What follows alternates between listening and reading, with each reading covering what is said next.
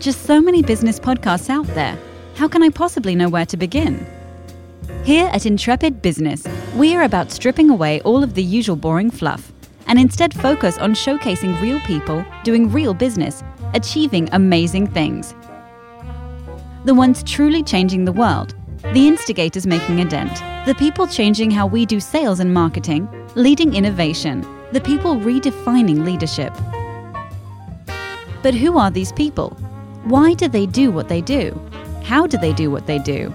Find out on Intrepid Business. And now, here are your hosts.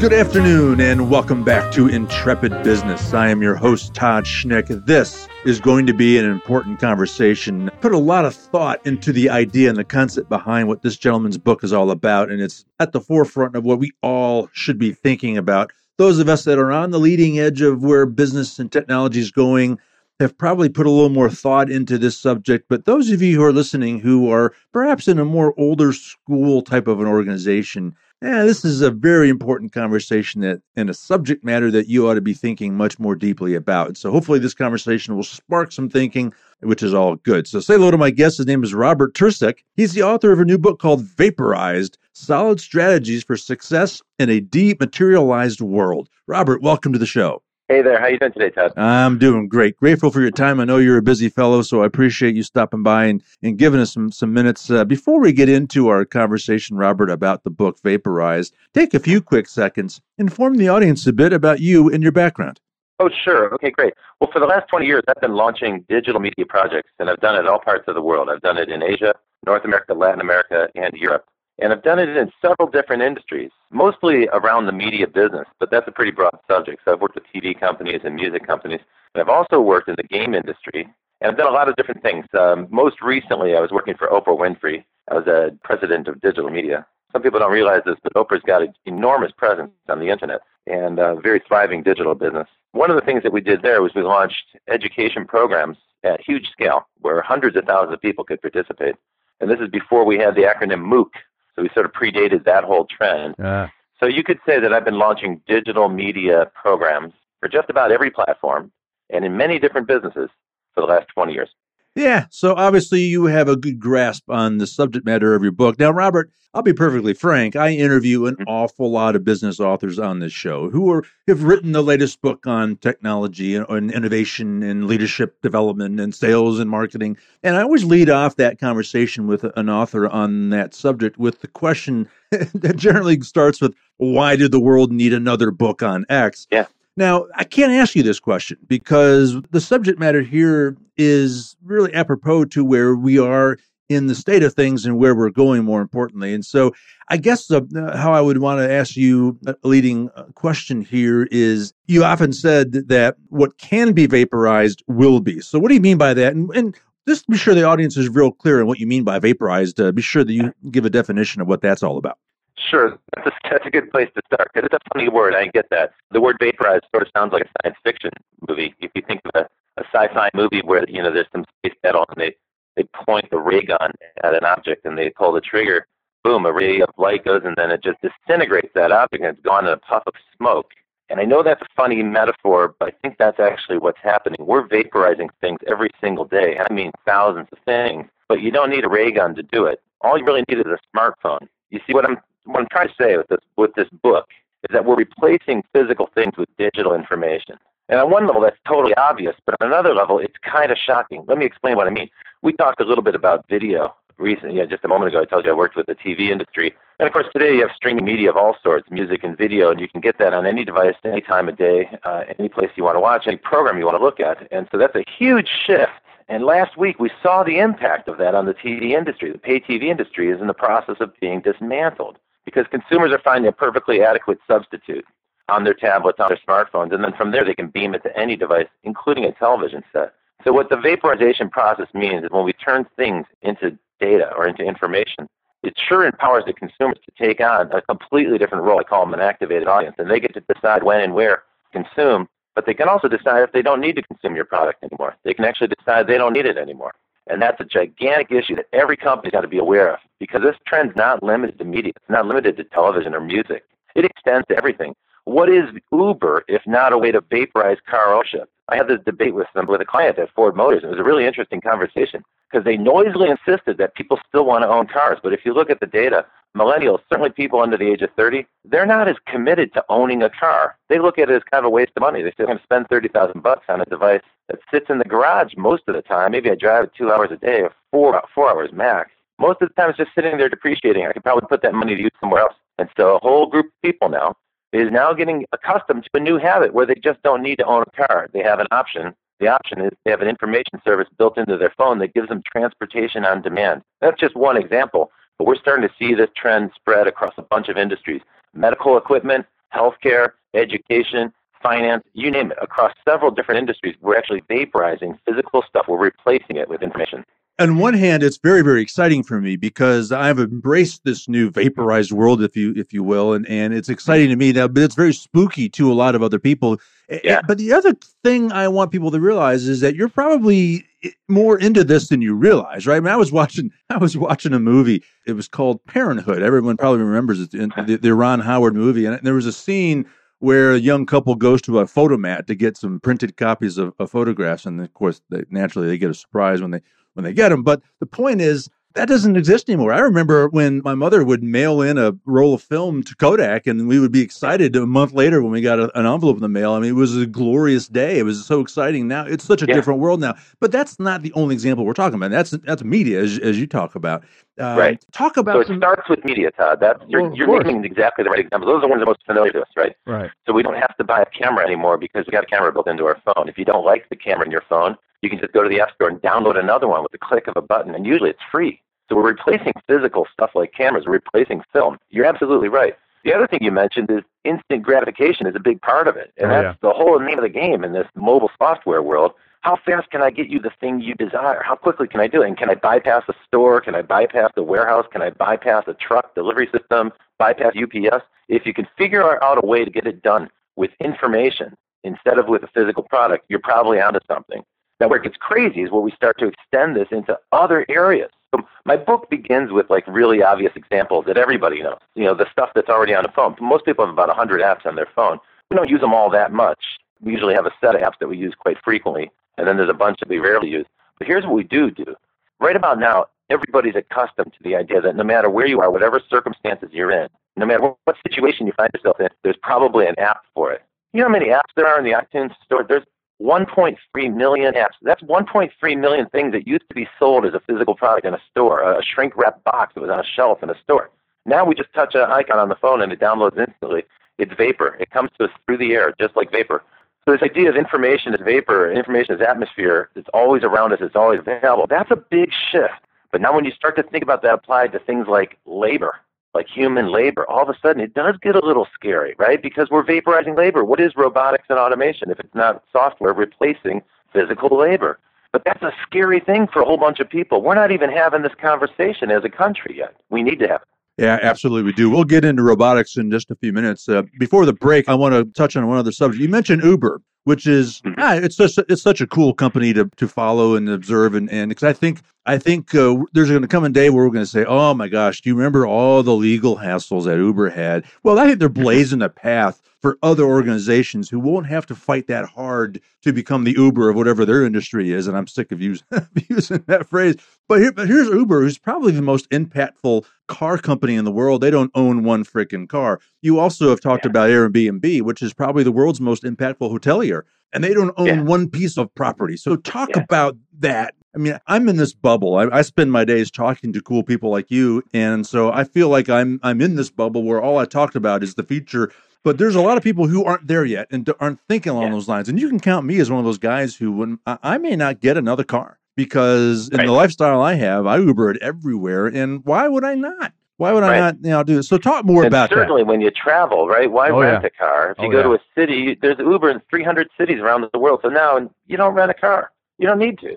So yeah, it has a real impact on that. Well, okay, so you're right. There's a kind of a leading edge, right? And if you're in that leading edge, then it's quite exciting. If you're not in that leading edge, this stuff can be kind of mystifying. You might wonder, what the heck is actually going on? Or what's all the fuss around Uber about? The reason Uber is such an interesting company is that they are taking on this confrontation with gusto. They have a term for it. They call it principled confrontation. Other people call them not such flattering things because a lot of people don't like that company. I think they're the most uh, misunderstood company in the world. I would agree. If you want to summarize what Uber is doing, Uber is taking all the rules that we've learned in e-commerce, all the principles of e-commerce and online marketing and online sales, and they're applying them to the real world. And people don't like it. I'll give you an example. Surge pricing is probably the most controversial thing at Uber. You know, the, the, funny thing about Uber is their customers love it, right? Their competitors hate it. The taxi companies really don't like it very much. But right. the customers who use Uber, you know, people who use Uber all the time, they love it, right? Right. It's a great service. I use it all the time. I think it's fantastic. It's fun. You get hooked on it you expect it. You know, you, when it doesn't work, you're frustrated because you come to depend on it so much. So customers love it. But there's one thing customers hate, it's surge pricing. Surge pricing is when there's so much demand that they don't have available cars. Now, in the old world of taxis, if there was so much demand and there were no cars available, well, there were no taxis available. Tough luck, Charlie, you got to walk. Like, there was no option, right? I've had that situation in New York and other cities where, you know, if it starts raining and it's around rush hour, all the cabs are gone and you just sort of deal with it. You walk, you take the subway, you figure out some alternative plan. Uber's doing something different. They created dynamic pricing. Now, dynamic pricing is available on the internet all the time. Every time you shop at Amazon, you're experiencing dynamic pricing. You might not be aware of it, but dynamic pricing is how they manage demand on the internet. So the price goes up if there's a lot of demand, and suddenly more supply magically becomes available. These are simple rules of economics.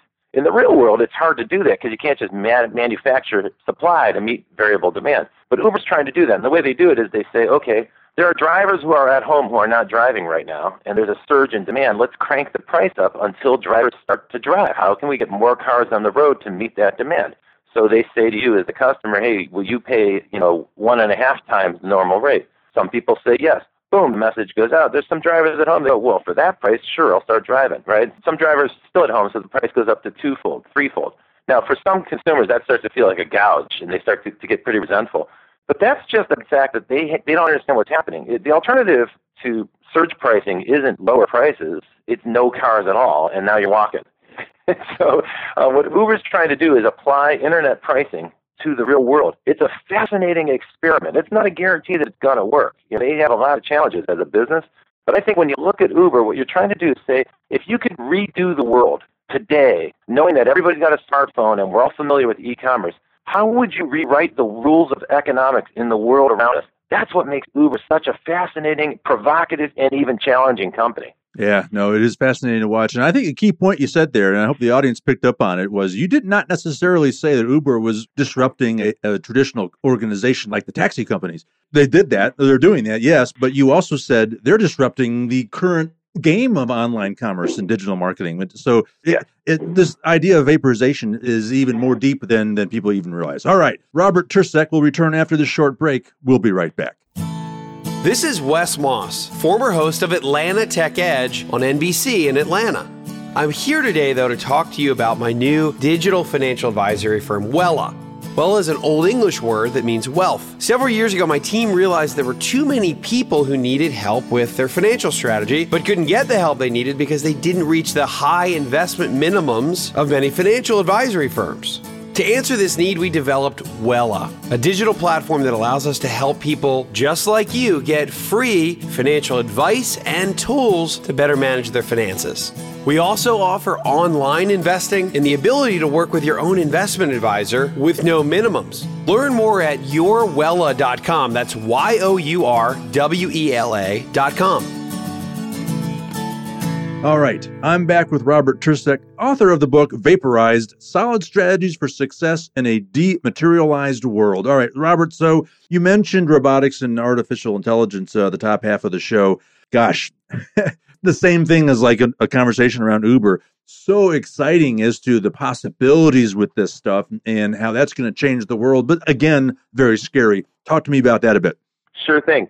Okay, so you know, in the book Vaporized, I start with some really simple examples that everybody knows. Things like streaming music services and streaming video services. This is stuff we use every single day, so it's quite familiar to us. Where the concept gets a little bit strange is when I push it into new areas and I tried in the book to extend it to as many different topics as I could, just to see how far can you go with this metaphor before it breaks. So here's a great question. What happens when you replace human beings, human labor, with software? Is that possible even? Well, of course it is, right? We've been doing that throughout the whole industrial revolution with machines. Now, if you can replace those machines with software, and increasingly we are, then all of a sudden you've vaporized labor. You've vaporized human labor. You've turned it into information. Now that's a crazy concept when you start to think about how fast some of these internet businesses grow.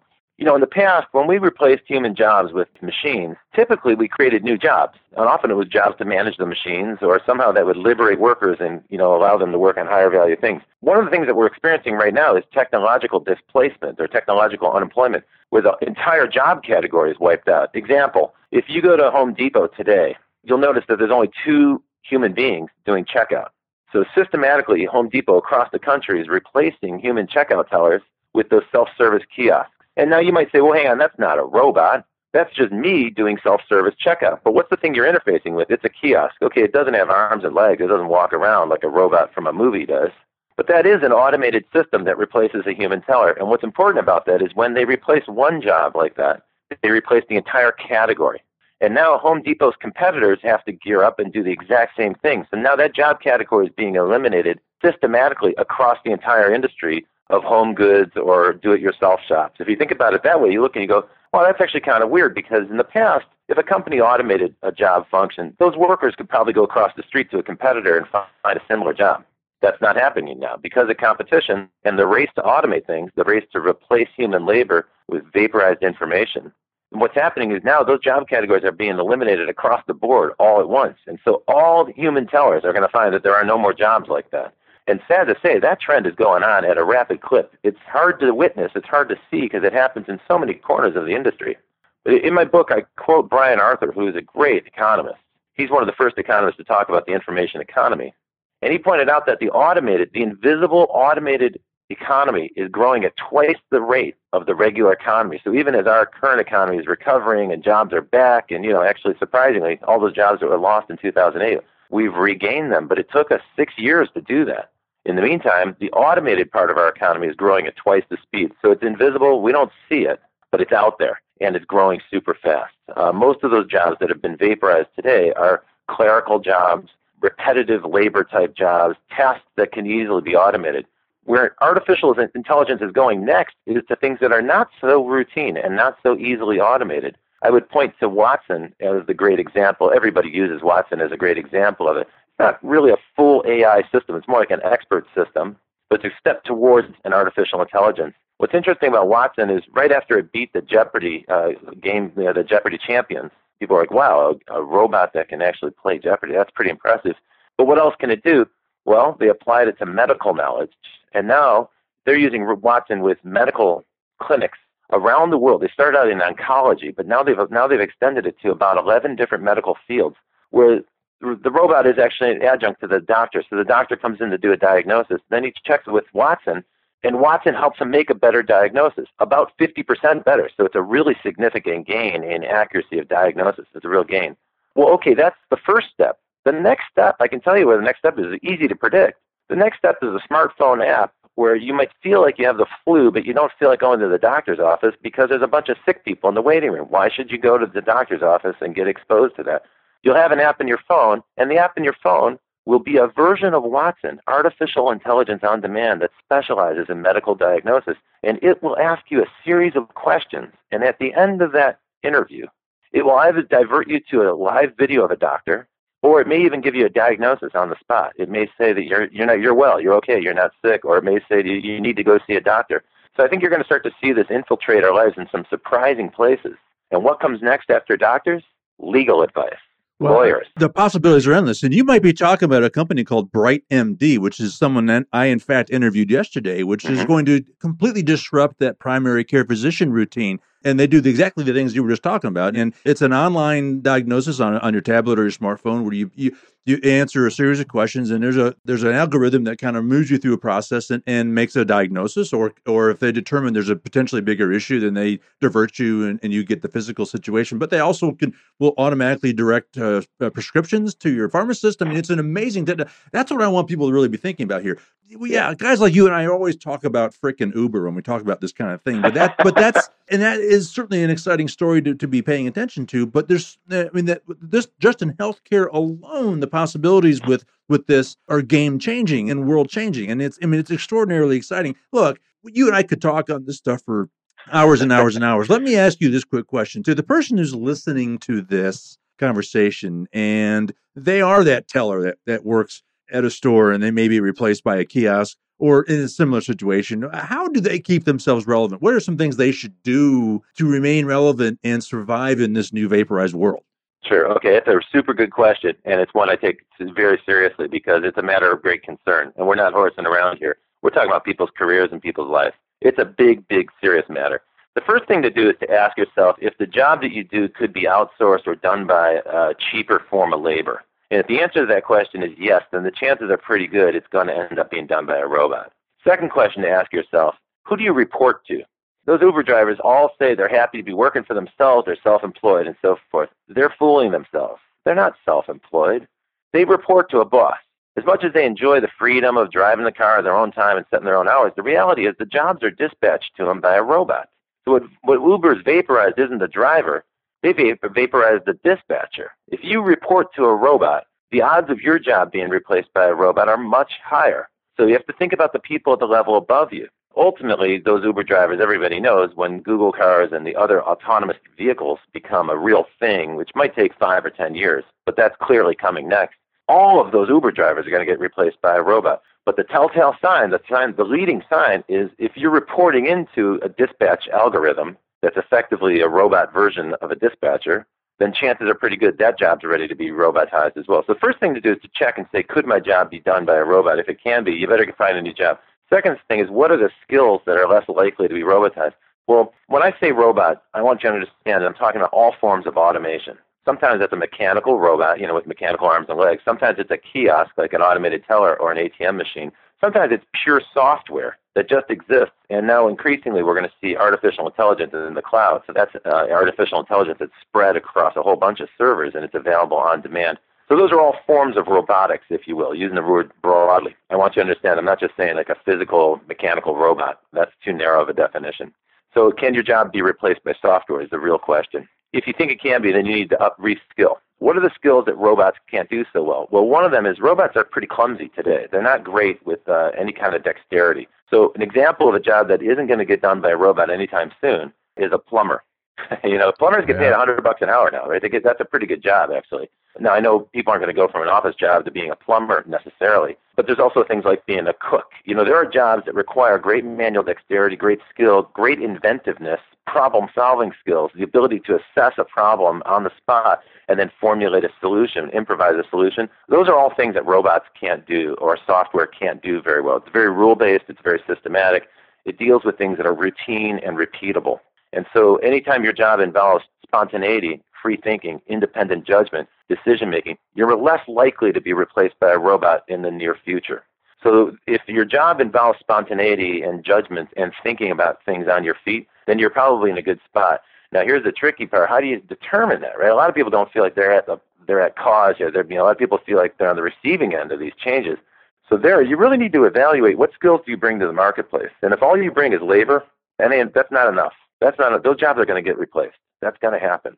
I hate to say it, but it's true. If you work on a production line, your job's going to get done by a robot. Today, if you walk in an auto plant, there's two parts of the auto plant the part where they make the chassis and the part where they make the interior of the car. The body shop, the part where they make the body of the car, that's all done by robots now. Those jobs, if the human parts of those jobs have been dwindling fast, and that's been going on for 20 years.